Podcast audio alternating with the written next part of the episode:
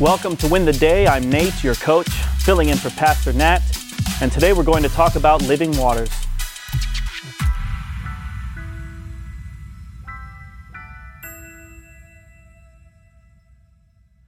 We are continuing in the Gospel of John, chapter 7, verses 37 through 39, which reads On the last day of the feast, the great day, Jesus stood up and cried out, If anyone thirsts, let him come to me and drink. Whoever believes in me, as the scripture has said, out of his heart will flow rivers of living water. Now, this he said about the Spirit, whom those who believed in him were to receive, for as yet the Spirit had not been given because Jesus was not yet glorified. Now we come to the last day of the week long Feast of Booths, where Jesus has been teaching the people about all things relating to the kingdom of heaven, sin and righteousness, hypocrisy, and salvation. During this time, Jesus has dealt with those who despise him and their attempts to arrest him, and also dealt with the many who believe him and follow him. At this moment, Jesus cries out to the crowd loud enough so everyone can hear him and gives them an invitation If anyone thirsts, come to me and drink. Jesus is issuing a call to anyone and everyone who can hear him, but especially those who have been following him, to those who have been amazed by his teaching and his miracles, to those who are amazed by him but have maybe misjudged what the Messiah has come to do. He calls out to those people because just claiming to follow Jesus and marveling at Jesus' teaching, his acts of kindness, and his miracles is not enough. Jesus issues the call because he'll only be with them a little bit longer. Here on the last day of the festival, with so many people gathered who will soon be returning home, there's an opportunity to challenge them one last time. He wants them to hear.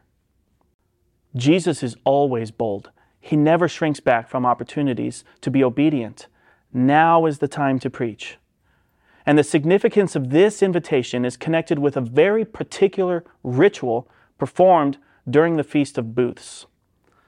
From what historians tell us, each day of the festival, all the people would bring their branches from their booths and they would make a temporary covering over the altar in the temple area.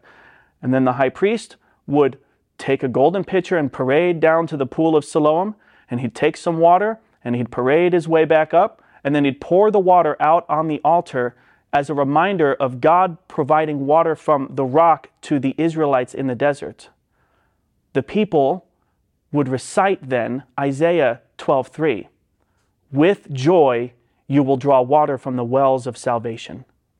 With this in mind, Jesus invites the people to draw near to himself, not the ceremonies, not the rituals, because he is the source of water now. Those rituals were just a shadow of the things to come. Those same labors and rituals offered year after year could never save those who drew near to them. We all thirst for salvation, to be made perfect, to be forgiven and restored to a right relationship with God our Father. We are dry land like the desert.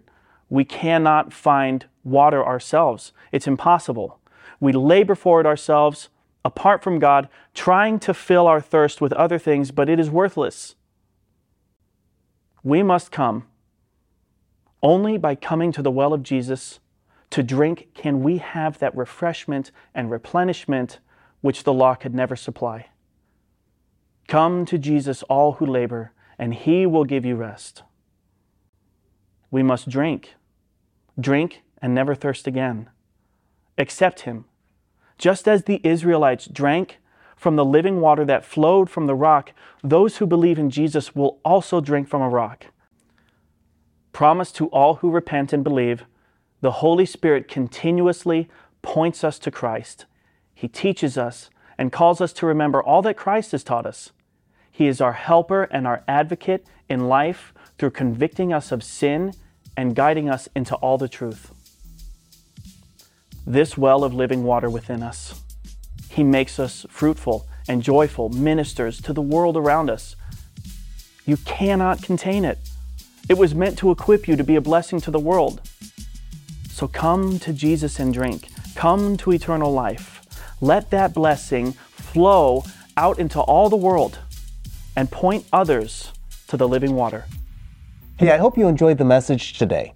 If you'd like to go even deeper, join us in Go Tandem. Go Tandem is our spiritual fitness app to help you move closer to Jesus each and every day. So download Go Tandem on your mobile device. Oh, and by the way, this service we offer is at no cost to the user or even to the churches who benefit, but it does come at a real cost. Would you consider partnering with us at backtothebible.org? That's backtothebible.org.